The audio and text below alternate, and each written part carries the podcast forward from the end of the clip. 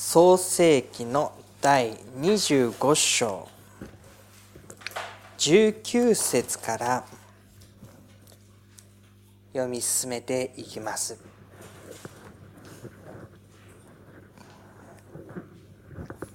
この創世記には天地の始まりということが記された後に12章からアブラハムの歩み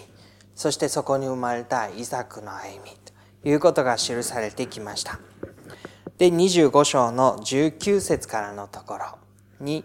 こう書かれています。これはアブラハムの子イサクの歴史である。アブラハムはイサクを産んだ。イサクがパダンアラムのアラム人ベトエルの娘で、アラム人ラバンの妹であるリベカを妻にめとった時は40歳であった。このところで書き始められているのが、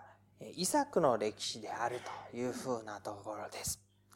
で、イサクの歴史であるというふうに書かれていますけれども、実際にはイサクが生まれてからどうやって歩んだのかという歴史ではなくて、イサクがその家の長である時に、その家の中で何が起こっていったのかという歴史になります。つまり、そこで繰り広げられるのは子供たちの世代の歩みが実際には記されていくことになるわけです。今日はその中で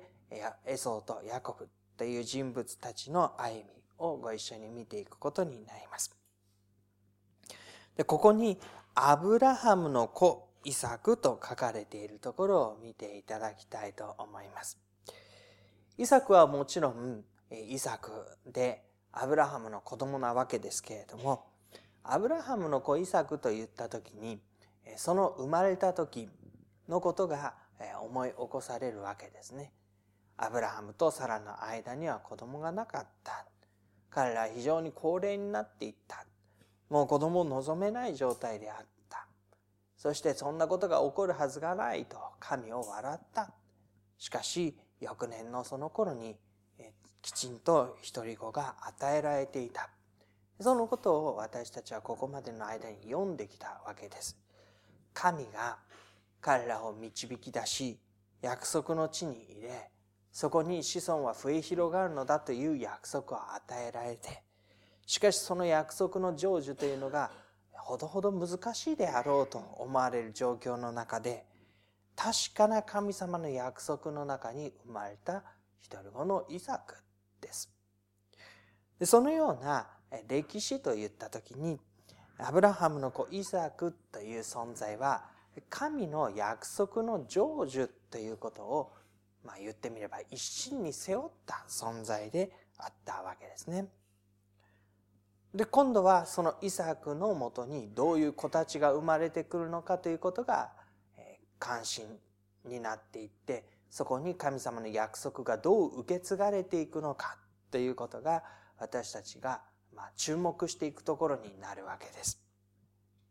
そういう意味で40歳の時に妻リベカをめとったということが書かれています。その、ところにはですね、パダンアラムのアラム人ベトエルの娘でアラム人ラバンの妹であるリベカというふうに書かれていて非常に詳しく紹介をされていますね。パダンアラムというのが地名です。そこはアブラハムが旅立ってきた元々の地を表しています。そこにいるベトエルの娘、アラム人ラバンの妹というですね、書き方がされて、そこにアブラハムにとってとても大切な親族の一人であったそのところからリベカがめとられてくるということが記されます。これもアブラハムがですね、自分の一番信頼のおけるしもべを送って、そしてリベカを迎えるということをしたところを読みましたけれども、そのことを思い起こしてみたときに、ああ、神様の導きの中に備えられて大切な人が与えられてきた。そのしい導きということを改めて感じさせられるわけですね。イサクのこれまでの歩みというのはそういうふうにして神様がこれを備え、これを与え、これを導きというふうにして、ここまで来たというところが改めて振り返られていきます。そして21節からのところです。イサクは自分の妻のために主に祈願した。彼女が不妊の女であったからである。主は彼の祈りに応えられた。それで彼の妻リベコは身ごもった。と言うんですね。で非常にさらっと書いてありますけれども、えー、彼女が不妊の女であったっていうことが記されていて、で、えー、この時ですね、子供が生まれるまでに、えー、結婚してから20年の間、彼女には子供がなかったわけです。でこのことは、そのアブラハムの妻サラの難しかった状況ということとも重ね合わされて、あ、またしてもこんなに大変な状況なのか。またしてもこのイサクのところに子供が生まれることはないのか。そうなると神の約束は一体どうなってしまうのだろうか。そう思わせられるような状況。しかし、主は彼の祈りに応えられたと言います。もうここは、まあ、言ってみれば二度目ですから、神の御業っていうことがですね、それほど紆余曲折のいきさつを全て書いて明らかにはされていませんけれども、神は彼の祈りに応えてくださった。この思い、この願い、その祈りを聞いてくださった。それで彼の妻リベカは身ごもったと言います。ここでも神が祈りに応えて神の導きの中でイサクとリベカの子供が与えられていったことを覚えるところになります。しかし22節からのところはまた少し違う状況をこう読むことになるわけです。22節子供たちが彼女の腹の中でぶつかり合うようになった時彼女はこんなことでは一体どうなるのでしょう私はと言った。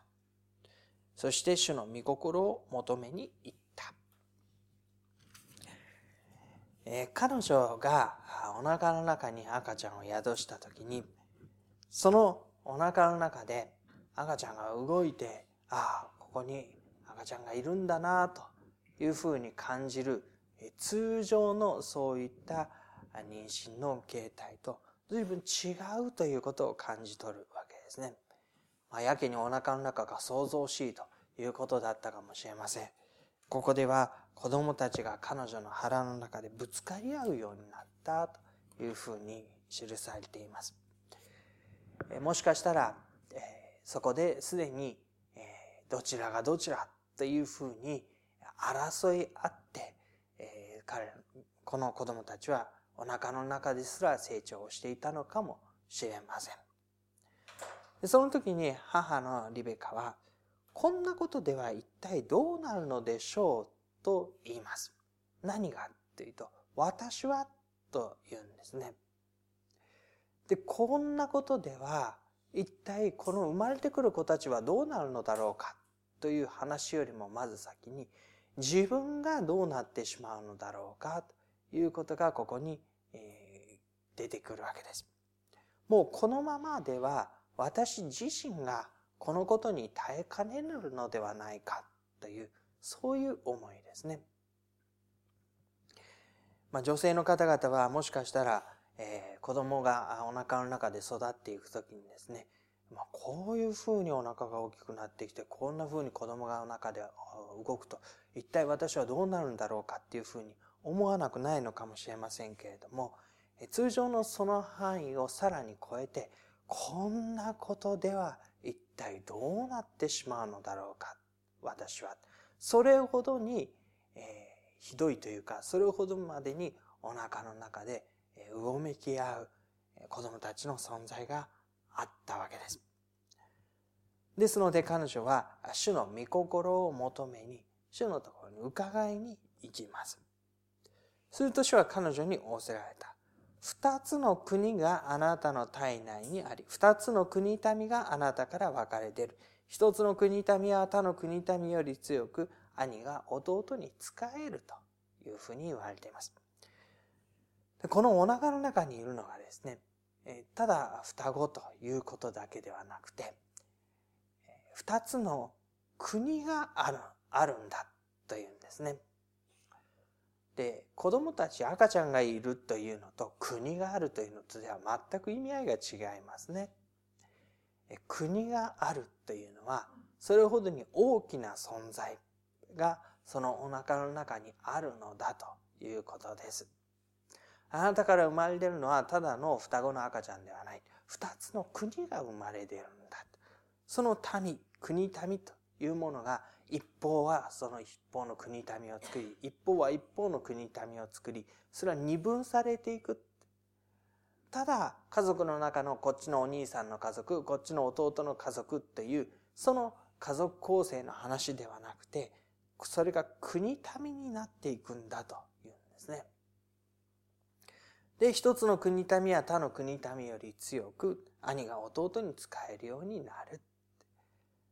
で、その国民が分かれ出ると言ったときに、その国民は仲良く共存していくような存在ではなくて、互いに互いと争い合って、主導権争いをして、その上、ゆえに、どちらかが勝っていく、どちらかが治めていく、どちらかが使えるものになっていく。そういう関係だっていうんです。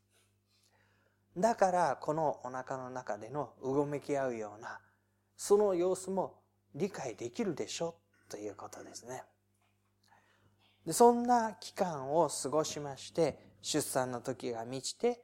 男の子たちが生まれてきます。宮を双子が体内にいた。最初に出てきた子は赤くて全身毛衣のようであった。それでその子をエソーと名付けた。で、このエソーという人物については、赤いという言葉と、毛深いという言葉を合わせて、エソーという言葉になります。赤くて、全身が赤黒いというその肌の色を表すでしょう。全身毛衣のようであったという毛深さを表します。そういう様子で出てきたエソーです。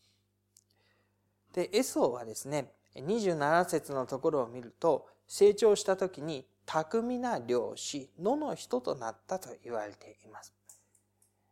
野に出て行って獲物を仕留めて持ち帰ってきてそれを食べる。そういうふうにして生活を成り立たせる漁をする人、漁師になったのだと言います。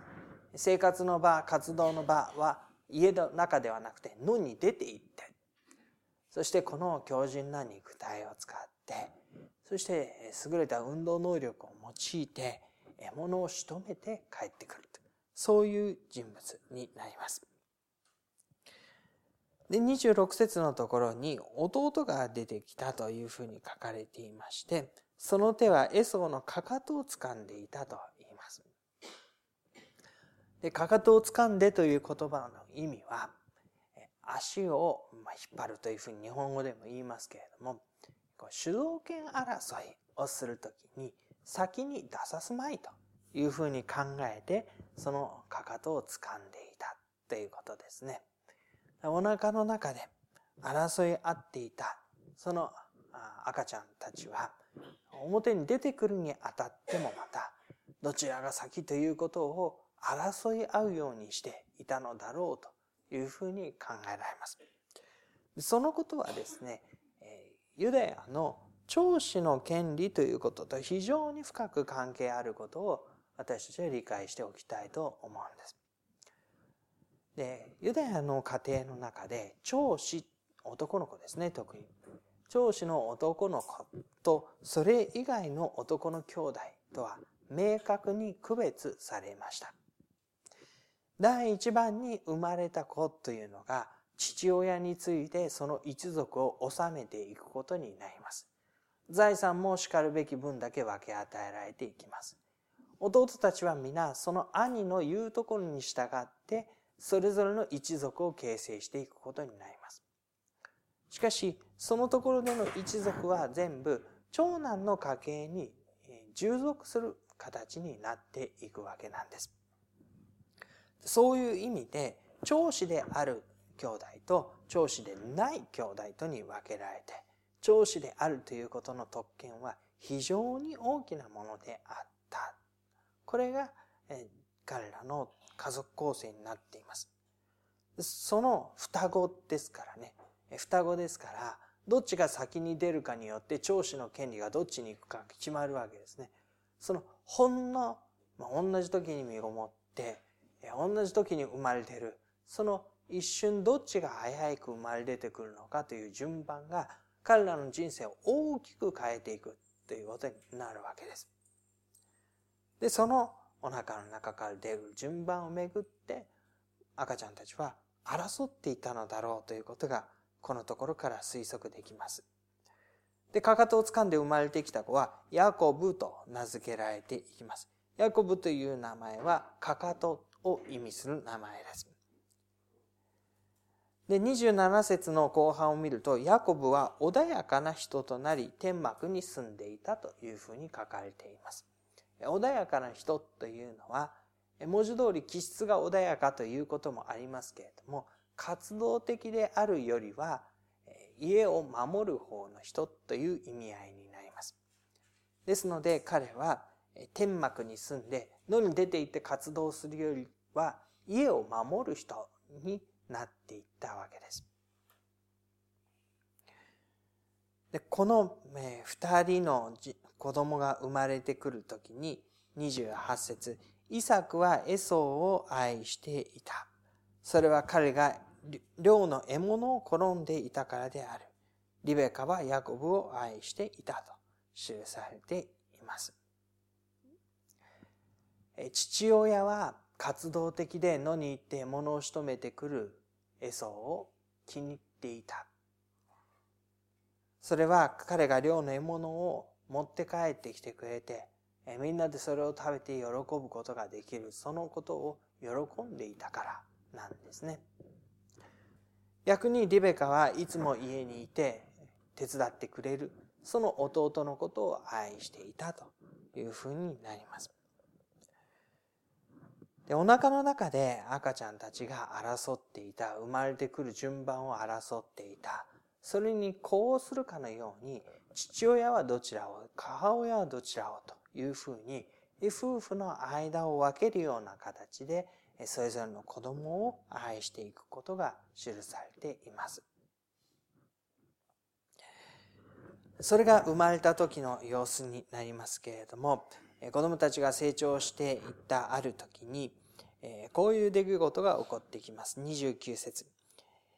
ヤコブが煮物を煮ている時、エソーが植えつかれて野から帰ってきた。エソーはヤコブに言った。どうかその赤いのを、そこの赤いものを私に食べさせてくれ。私は飢え疲れているのだから。それゆえ彼の名はエドムと呼ばれた。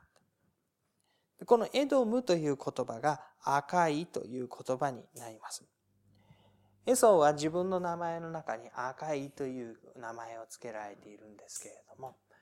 その赤いという言葉がですね、ここに少しこうユニークなユーモアを込めた形で出てくるわけですね。エソは野から疲れて帰ってきました。そしてお腹を空かせていました。そして弟が料理をしているもの、そのいい香りに、寄ってきて、私にそれを食べさせてくれというわけですね。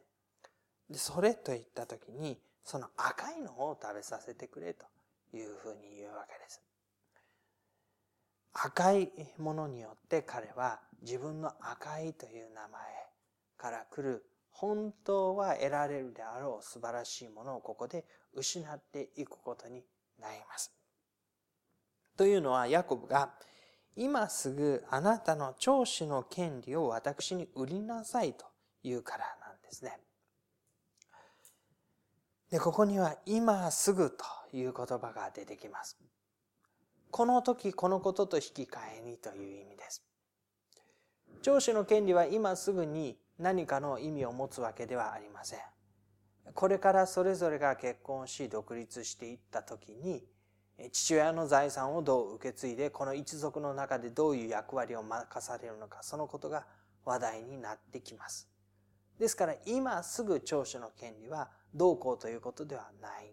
しかしヤコブは今すぐそれを私に売りなさいということを言います。それはまさにこの赤いレンズ豆の煮物ですね。それと引き換えにということを表すものです。長子の権利というのは、たった一杯のレンズ豆の煮物と引き換えにされるには、あまりにも大きなものでした。しかし、この時のエソーにとっては、32節見てくれ、死にそうなのだ。上司の権利など今の私に何になろうと言います。死にそうなのだという言葉はですね、まあ大げさだろうと思いますけれども、それほどお腹が空いていたということを表しているでしょう。そしてお腹が空いていたら自分は他のことは何にもできないのだというですね、そのことに自分がもうどっぷり使ってそのことだけしか頭にない様子を表している表現になります。そんな私にとって、やがて役に立つ、やがて大きなものを約束する長子の権利など、何の役に立つだろうか、ということを言うわけです。それは本当は大きな大きなものであるにもかかわらず、目の前のことに比べたら、今は役に立たない。で、それを私はいらないと。それよりも大事なものがある。それを私は手に入れたい。そう言って、彼の長子の権利をヤコブに売ります。誓いなさいと言われてですね、誓うんですね。ただ単に、ああ、いいよいいよというふうに言ったわけではなくて、ヤコブはそれを正式なこととして、本気で、あなたは私にそれを売るということを約束しなさい。分かって約束しようと言って、彼はここで長子の権利を譲ります。で、エソは食べたり飲んだりして立ち去ったというふうに書かれています。食べたり飲んだりしたら、これは終わりなんですね。エソの一杯の食べ物というのは、この食べたり飲んだりしたこの場で終わるんです。確かにお腹は満たしたでしょう。死にそうなのだという彼の気持ちは満たされたに違いません。ああ、満足したというふうに言ったでしょう。しかしそれはこの時で終わりなんですね。逆に、えー、長子の権利というのは、これからの歩みを約束していくものであったはずなのに、彼はそれを手放し、譲り渡し、34節の最後の言葉で言えば、こうしてエソーは長子の権利を軽蔑したのである。軽く見て、軽んじて、大したものだとは思わないで手放した。軽蔑したのであるということが言われています。一番最初に言いましたけれども、アブラハム、イサクというふうにつながってきたその歩み。リベカをめとったのだ。そしてリベカには子供がなかったけれども、神によって与えられたのだ。そのイントロダクションのところを見るとですね、アブラハムに約束されたことがいかにしてイサクに引き継がれ、その次の世代に引き継がれていくか。その約束の成就ということが引き継がれていくことが関心の的なわけです。ところが、この二人、あるいはこの家族全体が一体何にとらわれているかというと、自分たちが何が好きか嫌いか、自分たちが何が必要かどうかっていう、自分たちの、しかもその時々の感情、思い、欲求、そういったもので行動していく。で、神の祝福の約束ということがどういうことなのか、それがどんな意味を持って一族に与えられているのか、そのことからして自分たちはどう振る舞うべきか、そういうことはここにはほとんど何にもないわけなんですね。で、長子の権利というのは本当は神の祝福の約束とイコールなわけです。ここで言えばね。アブラハム、イサク、そして次にエソーと本当は続くはずだったわけです。しかしそのアブラハム、イサクと受け継がれてきた祝福がどうなるのか。で実は自分たちはその中に生かされているということを彼らはほとんど意識することなく日常の生活を歩んでいて、そして祝福の約束を軽んじてしまうわけですね。生まれたところ一つからして、これは神が与えてくださった命であって、そして神が約束のゆえにこの兄弟を生かしていくのであるということを本来は受け止めて、神の約束に基づいてこの家族が形成されていくべきだったんです。しかし、神によって与えられる、与えられたということが重んじられない、軽んじられる。そうしてその意味合いが薄くなっていく。その意味合いを彼らが考えないで歩んでいくようになる。